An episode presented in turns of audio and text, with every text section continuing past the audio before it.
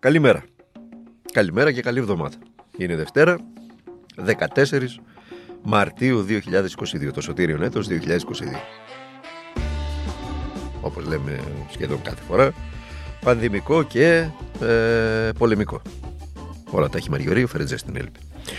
Λοιπόν, τι ξεχάσαμε να πούμε, ξεχάσαμε να πούμε ότι είναι το, το καθημερινό podcast του Τμήματος Πολιτικών Ειδήσεων του ντοκουμέντο. Είμαι ο Δημήτρης Χατζηνικόλας στην Ουκρανία λοιπόν οι ολιγάρχες του πλανήτη παίζουν πόλεμο στο βάλτο των ενεργειακών συμφερόντων που γυρνούν τον πλανήτη. Βατράχια, μαντέψτε ποιοι είναι, είναι οι πολίτες άλλοτε του Ιράκ, του Ιράν, του Αφγανιστάν, της Ιεμένης, της Συρίας, της Λιβύης, τώρα της Ουκρανίας. Ukrainian entry into NATO is the brightest of all red lines for the Russian elite, not just Putin.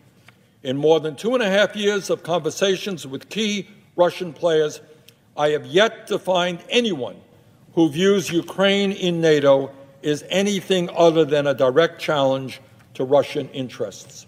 End of quote. So, again, these concerns were not just invented yesterday by Putin out of thin air. Clearly, invasion by Russia is not an answer. Neither is intransigence by NATO.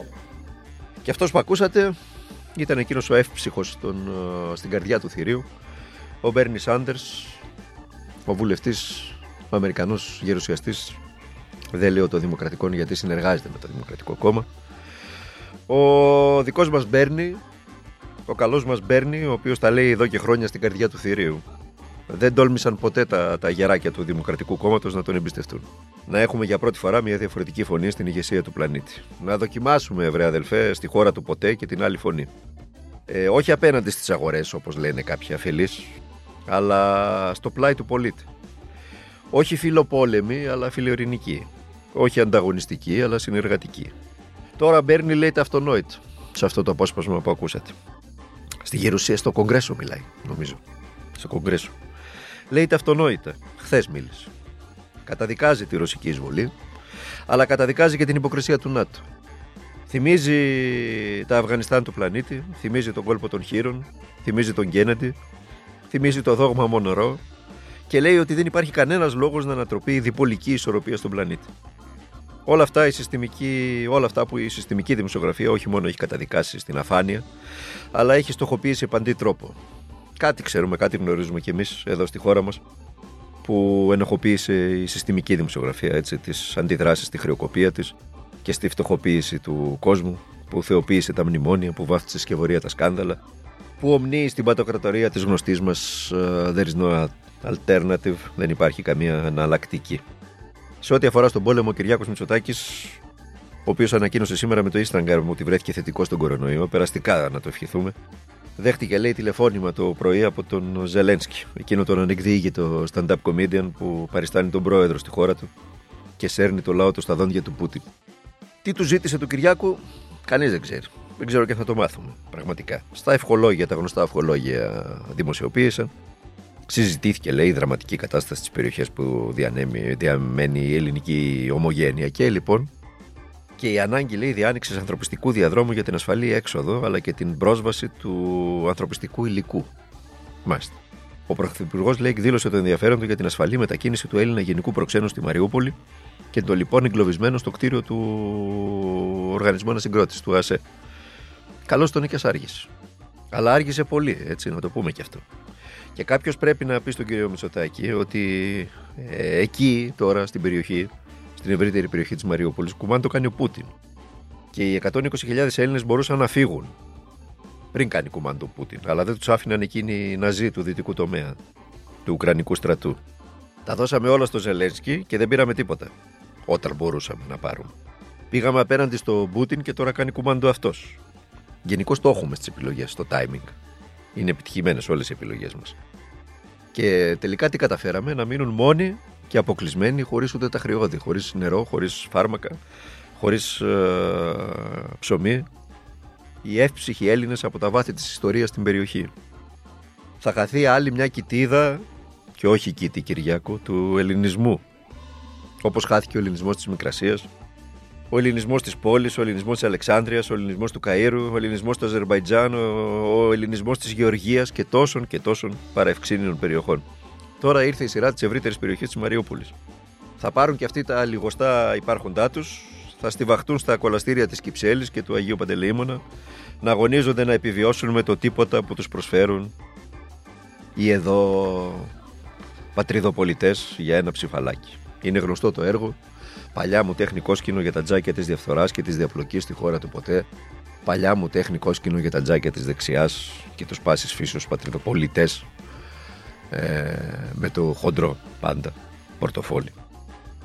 Τώρα για την ουσία εκεί του πολέμου και για την είδηση, οι Ρώσικες ναυτικέ δυνάμεις έχουν προχωρήσει σε ένα εκ του μακρόθεν λέει, αποκλεισμό των Ουκρανικών ακτών στη Μαύρη Θάλασσα ενώ συνεχίζουν να εκτοξεύουν πυραυλικές επιθέσεις εναντίον στόχων σε ολόκληρη τη χώρα. Αυτή ήταν η τελευταία ενημέρωση από το Βρετανικό Υπουργείο Άμυνας. Όχι πως έχουμε και καμιά εμπιστοσύνη, το, το Βρετανικό ειδικά Υπουργείο Άμυνας. Αυτά τα, τα, ξέρετε, το, οι Βρετανοί είναι πιο γεράκια και από τους Αμερικανούς σε τέτοια θέματα. Ε, Επίσης λένε ότι η Ρωσία έχει ήδη προχωρήσει σε απόβαση αμφίβιου δυνάμει στη θάλασσα του Αζόφ. Χαίρομαι πολύ. Σιγά την είδηση. Εδώ τη θάλασσα του Αζόφ την είχαν πριν τα ε, αποκλεισμένη Ρώσοι, ρωσική θάλασσα πριν το, τον πόλεμο. Τώρα δεν θα είναι. Λοιπόν, αυτή είναι η κατάσταση εκεί. Η αλήθεια είναι, αν θέλετε να είμαστε δίκαιοι απέναντι στο τι συμβαίνει αυτή τη στιγμή στην ανάλυση μας, είναι ότι ο Πούτιν έχει αποφύγει να ισοπεδώσει πόλεις και κατοικημένες περιοχές για ευνόητους λόγους.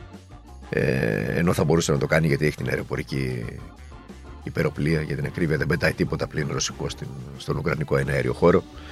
Ε, γιατί οι πόλεμοι διεξάγονται πλέον επικοινωνιακά, δεν διεξάγονται στις, ε, στα πεδία των μαχών. Διεξάγονται είτε με έξυπνες βόμβες, που δεν είναι διόλου έξυπνες, το αντίθετο είναι θανατηφόρες, είτε μέσω των, ε, οθόνε των τηλεοράσεων σε κάθε δυτικό σπίτι.